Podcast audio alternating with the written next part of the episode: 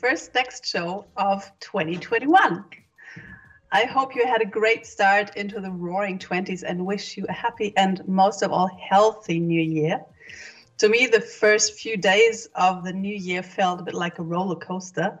After the celebration of a new vaccine being distributed and a cheerful goodbye to the year 2020, we again heard many tough news headlines COVID cases numbers and death tolls skyrocketing, the UK suffering from an even more infectious virus, the US Parliament being run over by a mob, plus the realization that almost a year into digital schooling, the platforms are still not sufficient for a simple conference call.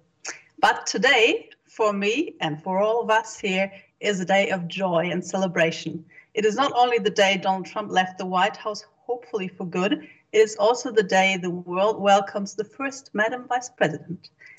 What will this change mean for us, for our global interconnectedness and economic, economic relationships, for female leaders, and also for the primarily US American platforms we use here in Europe, where Monique, David, and I are based? I'm not the one to predict that, but my gut feeling at least says today marks a new beginning, and that's good. So I'm happy to celebrate this day with you and the audience of our monthly next show and with my fellow host Monique. Hello to Amsterdam. And there David. Hello to London. Hello there. So what gives you hope, Monique? well, it's it's a strange day here. You know, our government fell over you know racist policies they never solved. And we just heard today we're going to have a curfew and only one visitor per day for any family. I mean it's it's all horrible. So uh, vaccines give me hope. And and not just vaccines i think also the fact that in a year all these scientists have been working so hard and that scientists suddenly are our new heroes. I mean i, I like that i really like that so yeah there's hope. There's hope yeah, I can totally understand that. I, I really have hope that people can actually solve these huge high scale problems. That kind of gives me hope for other problems we will be facing in the next, well, few years, I guess. So, David, what, what gives you hope? Yeah, I mean, 2021 has started out in a crazy place. There's no doubt about that. And London is, uh, the whole of the UK is on total lockdown. So we, we feel it. Looking out to 20 2021, what gives me hope is strangely enough, I mean, the, the, the, terrible scenes we saw at the Capitol building last week, a couple of weeks ago in Washington, um, and then the, the social media response that was was was kind of more sweeping than anything we've seen from them before. So they deplatformed Trump, you know, Facebook, Twitter, YouTube. They they got rid of Trump essentially, and in so doing, you know, it's clear that they have acceded to or acknowledged a broader social responsibility uh, in a new way, and that they've they've acknowledged that these claims to be platforms and not at all publishers are, you know, at the very least problematic. They're they're complex. And that gives me hope that 2021 will be the year we really address these questions. We bring some form of co- the collective to bear on these hugely powerful platforms. Um, and we just build a better internet. And I think 2021 can be the year we really start to do that. And that gives me hope. You know, we don't have answers, these are complex questions. But like we just said, you know, coronavirus was a complex scientific question. We, we cracked it in a year. So I, I don't believe this idea that we can't figure out regulation that that will deliver us a better internet. And 2021 is the year to do it. Yeah, I hope okay. so too. so please oh, let us know what question. We'll talk about it. What your hopes are here in the chat and uh, what you wish for in 2021. And I will join you in the chat now. And we'll leave this stage to Monique David and our first guest of the year, Albert Wenger, who is calling in from New York. So see you in a bit and enjoy shifting your perspective with Albert. Yes, Albert Wenger. It's my uh, privilege to introduce him. You see him there in the middle. Albert Wenger is a managing partner at Union Square Ventures, a thesis driven VC firm. Now, a thesis driven VC firm, we'll talk about that. But basically they have an evolving set of core ideas that guide their investing and basically their ideas guide the world. Uh, investments include famous companies like Twitter, Etsy, Tumblr, Foursquare, Behance and Kickstarter. And before joining USV, Albert was the president of Delicious and an angel investor involved with Etsy and Tumblr. Uh, founded all kinds of companies. Um, interestingly enough, he's German by birth. And Wenger won the German high school computer science competition when he was 18. His mother was very proud of him. And his mother is watching today as well. Hi, Ma Wenger. Good to have you here. Anyway, he graduated from Harvard College in Economics and Computer Science, earned his PhD in Information Technology from the MIT. In other words, he has a very, very deep understanding of tech. And he's been building companies based on some ideas about what you know what is changing the world. So Albert, welcome. It's great to be here. Yes. How are you doing over there in New York? Well, it is an exciting day. Um, it is uh, the end of a very rough presidency for the United States, and hopefully the beginning of a better one. Yes, I think nobody would disagree with that one. Oh well, 70 million people actually disagree with that one in the United States, which is so scary. Anyway, let's start with our conversation. I wanted to start off with this idea that you, you develop these theses every few years um, to discern a pattern or a force that is moving history along. You know, this is pretty grand idea. And, and just to recap, in your early days, you focused on application layers of the web, or all kinds of companies doing with that. Then your thesis number two, large networks of engaged users differentiated to user experience and defensible to network effects. That's basically the world we live in now, right? You, you've propelled that world with your investments. And then thesis number three, trusted brands that broaden access to knowledge capital and well-being by leveraging again networks, platforms, and protocols. Already a change in perspective and the last thing you're now doing is a climate fund. Now, let's go back. How do you develop your thesis? How does that work? Well, the uh, firm is a partnership, and um, we spend as partners a lot of our time talking about what we're seeing in the world uh, and uh, also what we want to see in the world and how we can bring those two things together. And through this conversation, usually some ideas emerge through the conversation and the interaction with the startup world. Uh, and then what we try to do is crystallize these ideas both into sort of high level theses, like the thesis 3.0, which you just stated, which is about access to knowledge, capital, and well being, um, or the climate thesis. But then we also try to break that down into much more concrete ideas. So, for example, uh, knowledge access uh, for us means we've invested heavily in what we call direct to learner companies. So these are companies that bypass the existing educational institutions, companies like Duolingo and Quizlet and Skillshare and Codecademy and so forth, and go directly to the learner. And we believe um, that that's one of the ways the internet can broaden access so that you can be anywhere in the world, ideally, and learn anything. Yeah. And, and is there, I mean, it seems like over the years the goals have become a lot loftier. We, you know, you try to make it a better world. Is there any specific development that you, with your investments, try to push, which didn't work, which where you did not succeed in bringing this about? Because these waves you've described, there are really big waves. You've been, you know, on those waves. But what is there that you tried that did not work as you thought it would? Well, often going into an investment, you don't really know exactly what's going to happen. I mean, I remember very well when we led the investment route in Twitter, and everybody was sort of saying, "Oh, who wants to hear about what people had for lunch?" I mean, that's so boring. Nobody wants to hear that. And of course, neither the people who started Twitter nor the investors, I think, had you know a, a, a real view as to how large or influential such a platform could get. Um, and we were actually uh, very interested from the get go in having Twitter be more of a protocol, more something that other people can build on top of.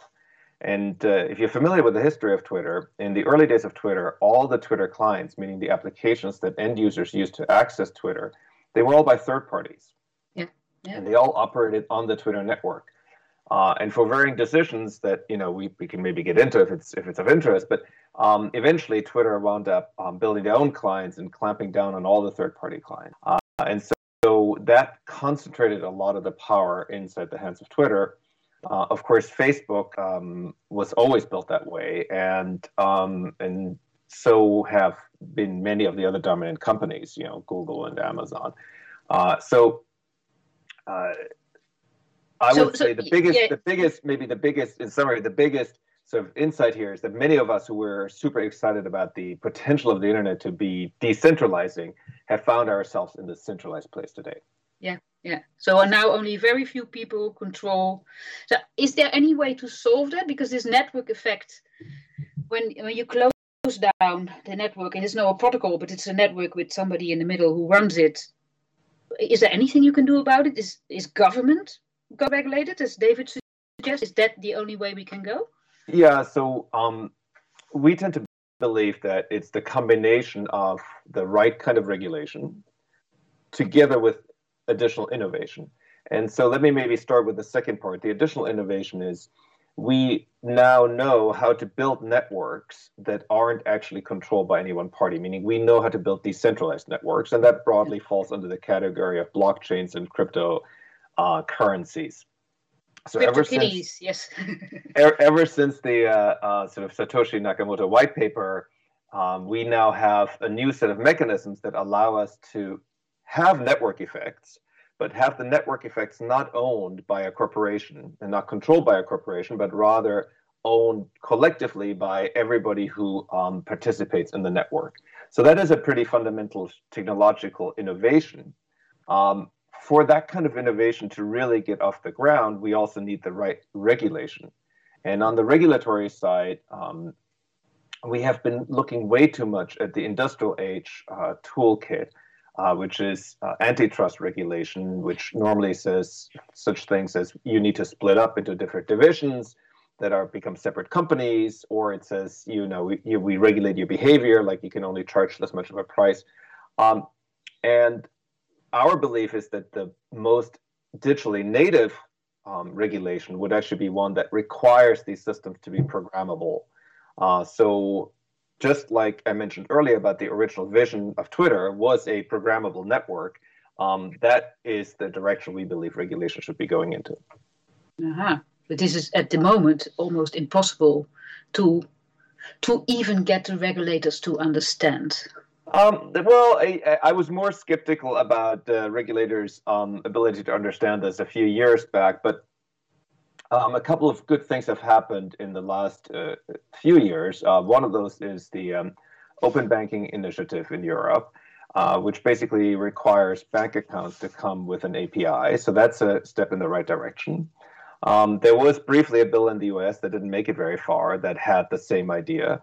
And in the latest uh, iterations of some of the bills currently being considered in, in the EU, there's actually um, a similar idea again, um, maybe not quite as pronounced yet, but sort of directionally correct, which is about uh, APIs and programmability, um, which goes beyond sort of some of the data portability ideas that are in the GDPR.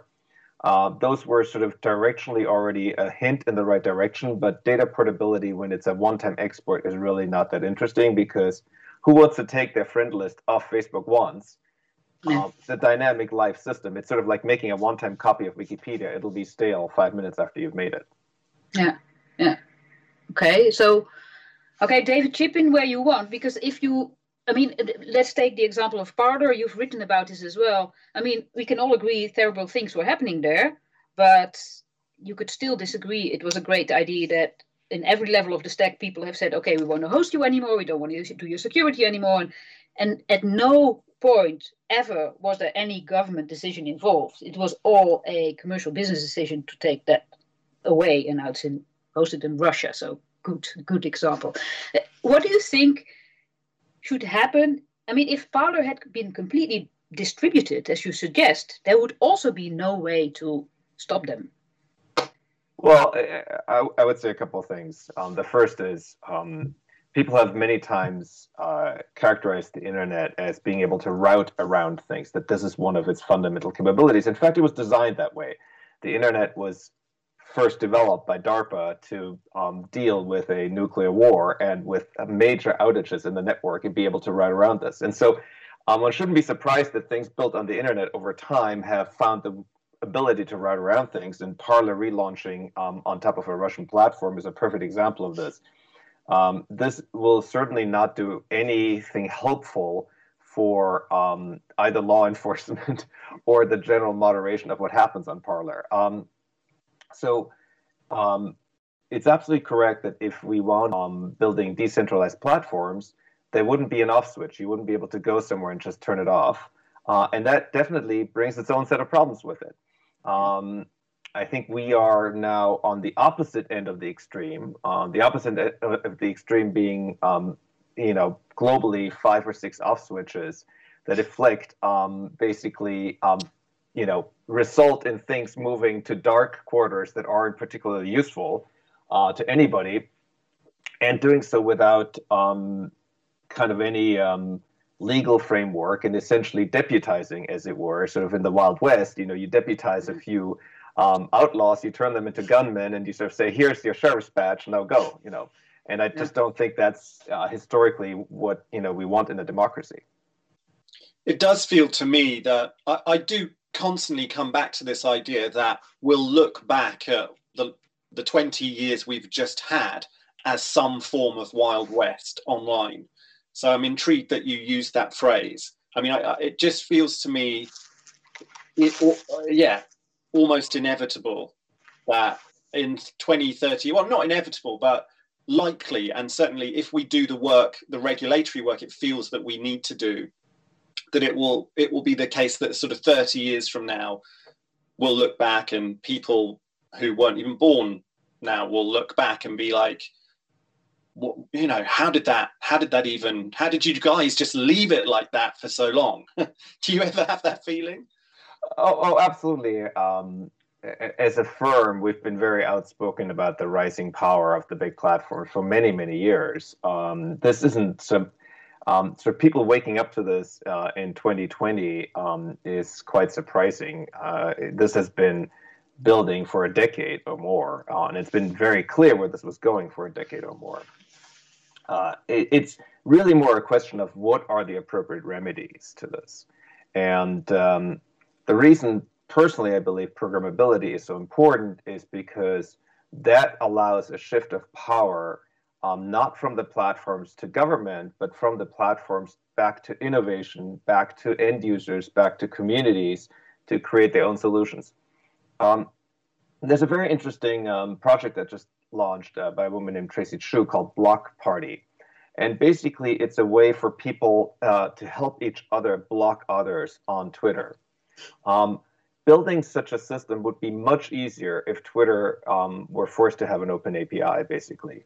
And this is um, a, um, um in my mind, um, the kind of example of where if you can easily shut off innovation on top of these platforms, you're not just shutting off um, things like Parler, but you're also shutting off ways in which the platforms could evolve in a way to give more power back to the end user, more power back to communities to enforce their own norms that they find appropriate for their community.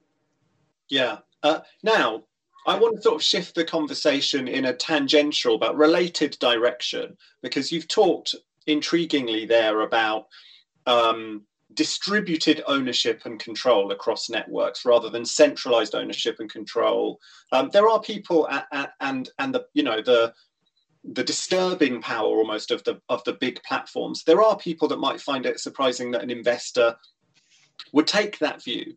Um, and you, have written a fascinating book called The World After Capital. You have a fascinating chapter in the next conference book, The Great Redesign, that, that plays with some of the ideas in that book. And if I understand the chapter right, and correct me if I'm if I'm wrong, of course you will, the chapter essentially advances an argument that says um, in a world of such abundance, capital is no longer the great constraint. We're moving towards a world where instead attention is the great constraint. So, my question, really, my overarching question is Is it your belief that digital mechanics, network mechanics, um, incredible abundance by historical terms are all moving us down a path towards some form of post capitalism and that that is something to be welcomed? Well, I, um, I mean, it, you see, I'm, I, I, I, I'm now, it, it, it, may not be your view at all. Yeah, exactly. I'm a partner in a venture capital firm, and obviously, um, uh, people, um, you know, expand this VC as venture capitalist. Um, although I prefer the term venture investor, but um, I I believe capitalism is um, been extraordinarily successful as a system. Uh, it has given us many of the things we take for granted today, uh, you know, and it's been the engine of great progress. Um, it is also a system that can solve all of our problems. And in fact, if you let any system run for a certain time, um, it'll be good at solving the problems that it solves.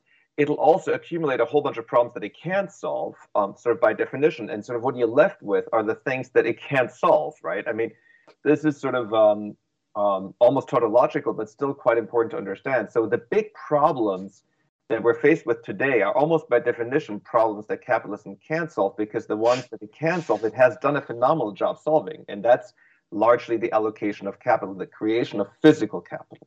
So if we look at the world today, you know, whether it's a company like Tesla building gigafactories or whether it's uh, the Chinese building entire cities in record time, we're not held back by how much physical capital we have or can create. What we're held back by is what is it that we are individually and collectively paying attention to? Are we paying attention to um, the things that capitalism is already good at, or are we paying attention to the things that it's actually terrible at, and that as a result of it being terrible at, we are not paying enough attention to? And so I always give two examples of that. At the individual level, um, you know, people are consuming more content than ever, but they're really not taking the time to ask very fundamental questions. Um, questions like, what is my purpose in life? And I think much of the um, of midlife crisis or the general deterioration of psychological conditions that we're seeing in the world comes from people being fundamentally uh, insecure and unsure about their purpose. And part of that has to do with, you know, religion. You give easy answers to that, and many people are not religious anymore. So there's that intersection. And then collectively, we have these, you know, huge both challenges and opportunities. The biggest challenge being the climate crisis. And if you think about how many people are working on solving the climate crisis, it's thankfully steadily increasing, but it's still tiny compared to the scale of the problem. And so uh, in the book, I write about how markets can't solve the allocation attention problem because these things don't have prices. And there's reasons why they don't have prices. They can't have prices. And so places capitalism really breaks down is in these areas where you can't have prices. So what is what how should they be solved then? I mean, who is going to make sure that the right kind of attention is allocated to solving these humongous problems? Yeah, I think the big starting point is that we need to free up a lot of attention, attention that's currently trapped elsewhere. And when what are the so big places where attention is trapped? Well, one is what I call in the book the job loop, which is uh, so many people have jobs that are not fulfilling to them uh, as a starting point, um, but they have to have them because it's how they can, you know, live. It's how they can, you know, rent a place and pay for food and, and those kind of things. Um, uh, the late um, David Graeber uh, um, had this term bullshit jobs, um, which I think, you know, he wrote a book about it. I think it's it's it's it's true. There's a lot of jobs that sort of exist but they're kind of bullshit at the end of the day. And we already know that we can and should be automating these things you know, if you think of a lot of bureaucracy, a lot of back office um, type work, um, and um, uh, so that that's one place where we are trapping a lot of attention. And then the other place we're trapping a lot of attention is, you know, is these devices where, you know, constantly, you know, Facebook, TikTok, in, Instagram, whatever, is sort of telling you, come look here, this is exciting new thing that you should be spending yeah. time on. And um, you know the market cap of these companies is almost directly correlated to how much of our attention they um, can can grab.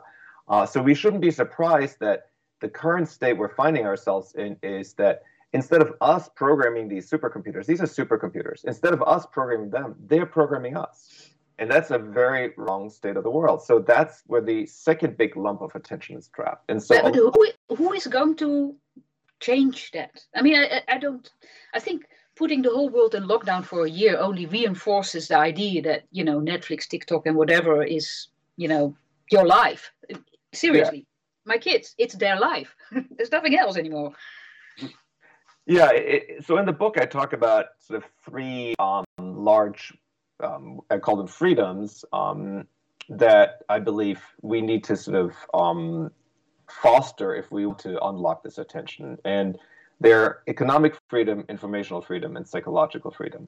Let me maybe start with the last one because psychological freedom is something each and every one of, of us can do on our own, really. And that's the idea that you can develop some kind of mindfulness practice. You know, for some people that may be yoga, for other people that may be running, for other people that may be meditation, whatever it is. Something though, so that you can find the will to turn your phone to do not disturb, you know, um, and to ignore what other people say about you on the internet, um, even if they're saying mean things, or to ignore, you know, um, the sort of salacious headlines that are designed simply to grab your attention. Uh, and that is a skill, um, it's a cap- capability that we can all invest in and develop. I would put an interesting aside. You can go through all of school, um, you know, whatever, however many years of school, and you may be required to learn math, you may be required to have physical education, all those things.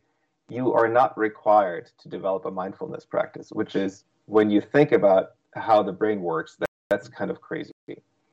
The second freedom I talk about is this informational freedom, which is what we had covered earlier in the conversation. It's we need to have the ability to program these systems so that they don't program us. And then the economic freedom part is really about we have made so much technological progress in the world and we can make so much more that the idea that people absolutely must work in order to be able to live is a crazy idea. We can afford to pay everybody a basic income now that's not going to be enough to live in Berlin or in Manhattan, um, you know, but it'll be enough so that you can choose at which point you decide that you want to make more money, or you can choose never to make more money and live in a you know quiet place somewhere in the country and do things that you know are non-monetary in nature. And there are a million non-monetary things that we need to be working on, you know, such as restoring nature, taking care of our friends, taking care of family.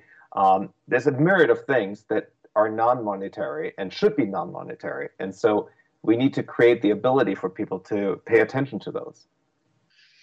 I, I think we're almost going to, to questions from our audience, but you know, if you would have to give the Biden Harris administration one piece of advice that they could do right away, would it be universal basic income? I mean, Wenger for president, what's your first decision?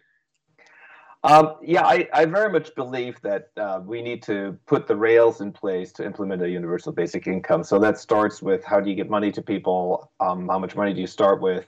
What are some of the subsidies today that we shouldn't have? You know, we have lots of subsidies. We still have subsidies in parts for things like coal. We have subsidies for certain parts of industrial scale agriculture. These are subsidies that are supporting things that we know are very bad.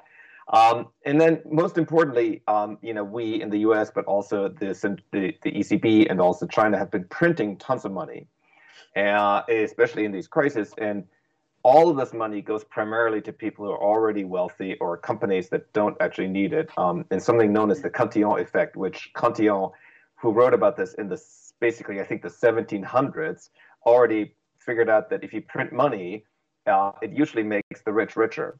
Uh, and so, uh, if you're going to print a lot of money, I think the right way to print it is to give it to everybody equally. So we need to put the rails for that in place. And yes, if if I were in Washington, I would work hard to make that happen. Ah, nice, nice. David, some audience questions from you. Yes, um, we have a we have a few audience questions here, bringing it back to, of course, a, a practical level. So one of the questions is. Um, if you know companies and organizations who are who are waging this war for the customer's attention what kind of developments and what kinds of trends do you think um, they should be they should be keeping an eye on and they should be leveraging in order to get people's attention? And, and given the nature of the conversation we've had so far of course you know how can you get attention in a responsible healthy way? I mean we all need organizations need attention. Um, what's a, what's a good way to do it big question. Well, I believe that the, the first thing is to understand that um, the algorithms that uh, companies are running now um, are essentially one gigantic dark pattern, right? So if you think about the YouTube algorithm, um, it optimizes for engagement, but engagement is most easily achieved through these cheap emotional hooks, the things that are controversial. Um, it's harder to get engagement if you're trying to get somebody to uh, learn math, for example, or to really understand the causes of the climate crisis in depth. Uh, and so I think the starting point is to understand where the problem with the algorithms lies. But more deeply, I do believe that companies need to fundamentally revisit their business model. So in the USV portfolio, we have switched pretty significantly to companies that are uh, on a consumer subscription model and where there's no third party customer. So there isn't this idea that, hey, it's me, the company, you, the, cus- the, the end user, and there's this third party over here, the advertiser. Instead, it's just a subscription where you're paying for the value that you're you're receiving, uh, and that feels like a, a, a very important step in the right direction towards a healthier form of engagement. Yeah, subscription models, and they are, you know, increasingly having a moment a long moment for for those reasons. Um, a quick, again, uh, big question here. What's the time frame you have in mind for the world after capital to arrive, or is it already here? Well, I, I, I would say that um, the uh, expiration age on uh, the expiration date on the industrial age, in my mind, is uh, 10 to 20 years ago. So 10 to 20 years ago, we started to see really, really big changes, huge changes in income and wealth distribution, huge changes in access to knowledge and so forth, uh, huge changes in our digital capabilities. Um, the cost of compute has plummeted. The abilities of computation, you know, on things like facial recognition, artificial intelligence have grown tremendously. So I believe the expiration date was 10 to 20 years ago.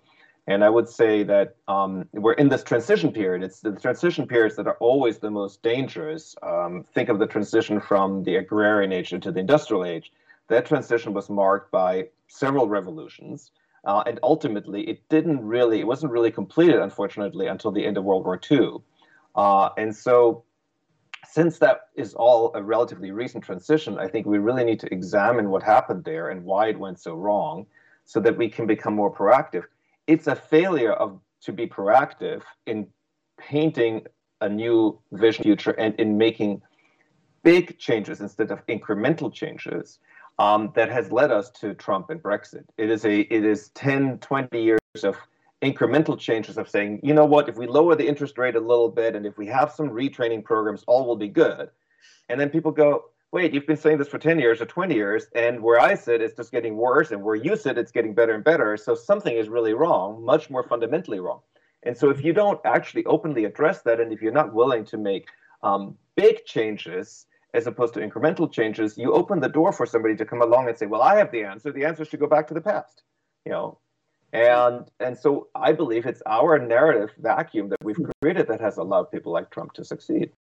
Yeah, and I, I, I would echo that. Um, and it always strikes me as crazy that kind of neoliberalism, uh, for want of a better phrase, is, uh, is sold as this kind of technocratic, sort of sober doctrine of economic management. But when you look at what's happened over the last, you know, 10 years, 10, 15 years, where, as you say, inflation's just been held down.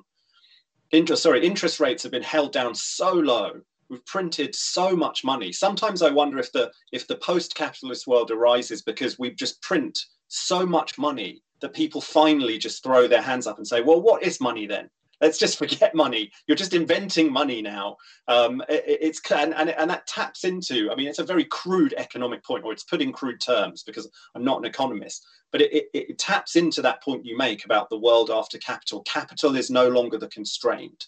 And and, and what happens when you have a, a tipping point number of people who sort of realize that and say, hey, we just printed $2 trillion. We invented $2 trillion to, to get us out of this hole. And we're being told that still we all have to play by the same rules. When I thought one of the big rules was you must pay your debts. There's only so much money. We must be responsible. Yeah, I just wonder about that. Uh, well, and, and, and, and David, I think that hits the nail on the head. um, I think just because we have the Biden administration now, none of the fundamental problems have actually gone away. Right. I mean, the fundamental problems are there exactly the way they were during the Obama administration, exactly the way they were there before. Uh, and I think these problems, by the way, are not US problems. They exist in much the same form in Europe and in much the same form in Asia. Um, so, two things are simultaneously true, and this is really confounds a lot of people over the last 20 plus years, even more, we have lifted more people than ever out of abject property global, poverty globally. This is tremendous progress. That people who live in totally abject poverty has declined tremendously. At the same time, we have stretched the income and wealth distributions on a per country level to extents not seen since the early 1900s. And we know that didn't end very well. Right, right. Yeah. I mean, uh, fascinating. Uh, okay, one final. And this is a great question to end on, actually. Um, Clubhouse and Monique and I, funnily enough, will be continuing this conversation on Clubhouse right after the show. But our audience member wants to know your thoughts on Clubhouse. In particular, as an investor in Twitter, would you now invest in Clubhouse? Well, I, I believe these new capabilities um, are uh, phenomenal capabilities in terms of how they expand what we can do as humans. So the idea, for instance, that we have this conversation right now with none of us being in the same place is wonderful. Um, having that as audio conversations is a wonderful new capability.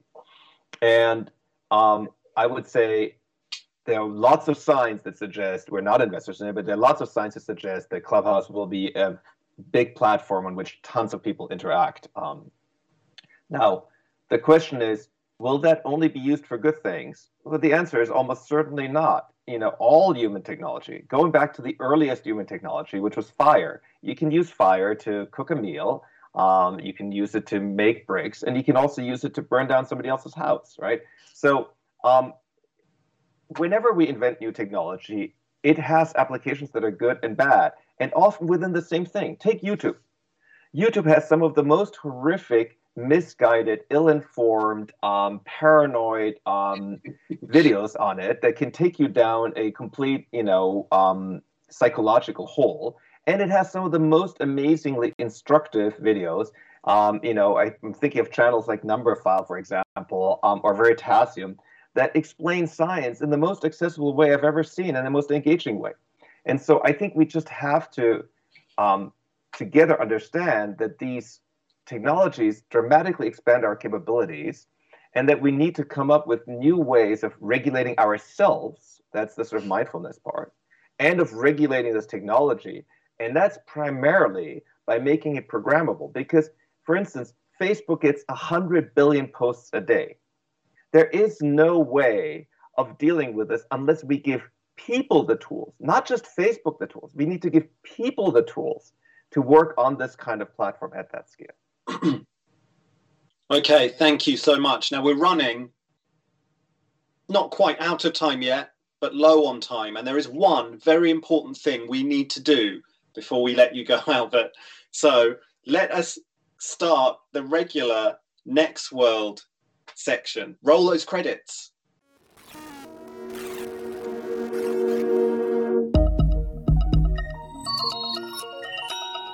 Now I get to give my favourite speech because imagine this, Albert. It is the near future, and amid an increasingly acute crisis on planet Earth, a crack team of technologists finalizes a daring plan, a new chapter for humanity. They are going to travel along with 1,000 specially selected people far beyond the solar system to the planet next one. And there they are going to establish a permanent base, a new society, a new home for human beings.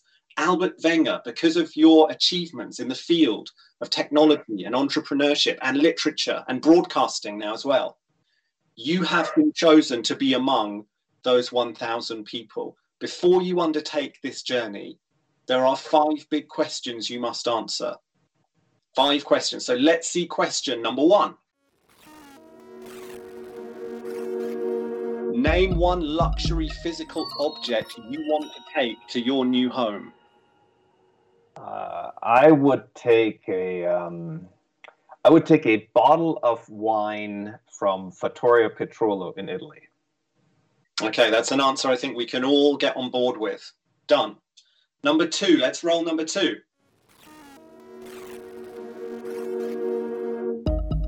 Which book should everyone read before they board the spaceship to next one? Uh, probably my favorite book, which is uh, The Beginning of Infinity by David Deutsch. Aha. Now that is a dense book. So they're going to need to start early or they're going to miss the spaceship. Okay. In- indeed. Question number three. Let's roll number three. Create one law that bans something from next one forever. One law that bans something. Um, can I ban the death penalty? Uh, I would ban the death penalty. I would ban, uh, if I could, I would ban all physical violence against humans. I think that can be done.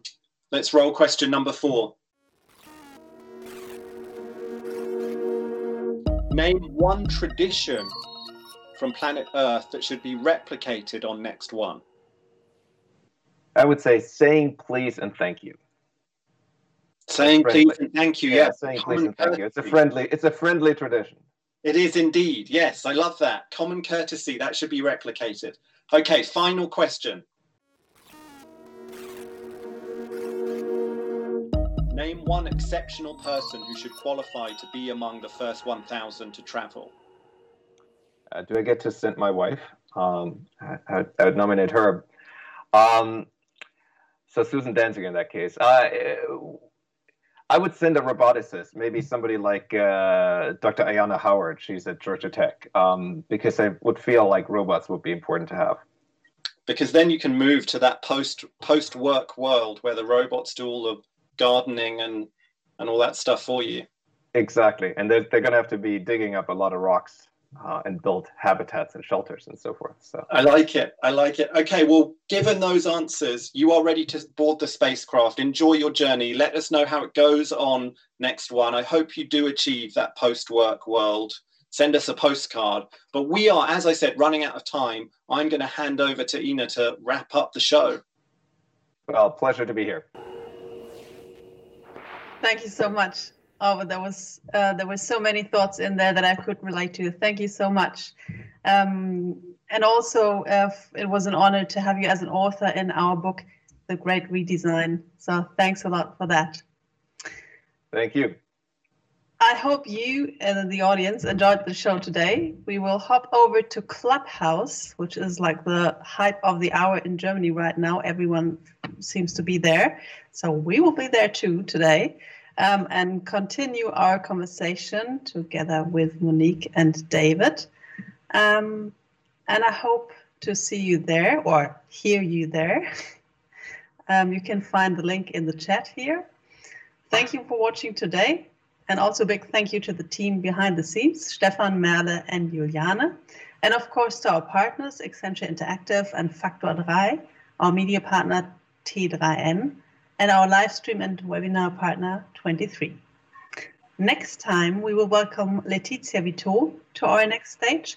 Laetitia is a French writer and an HR expert now based in Munich, who will talk with us about the future of work and consumption.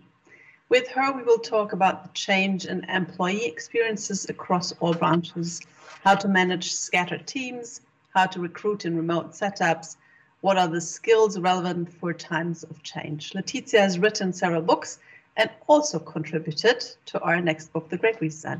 So thank you and hopefully hear you at Clubhouse now and have a great day.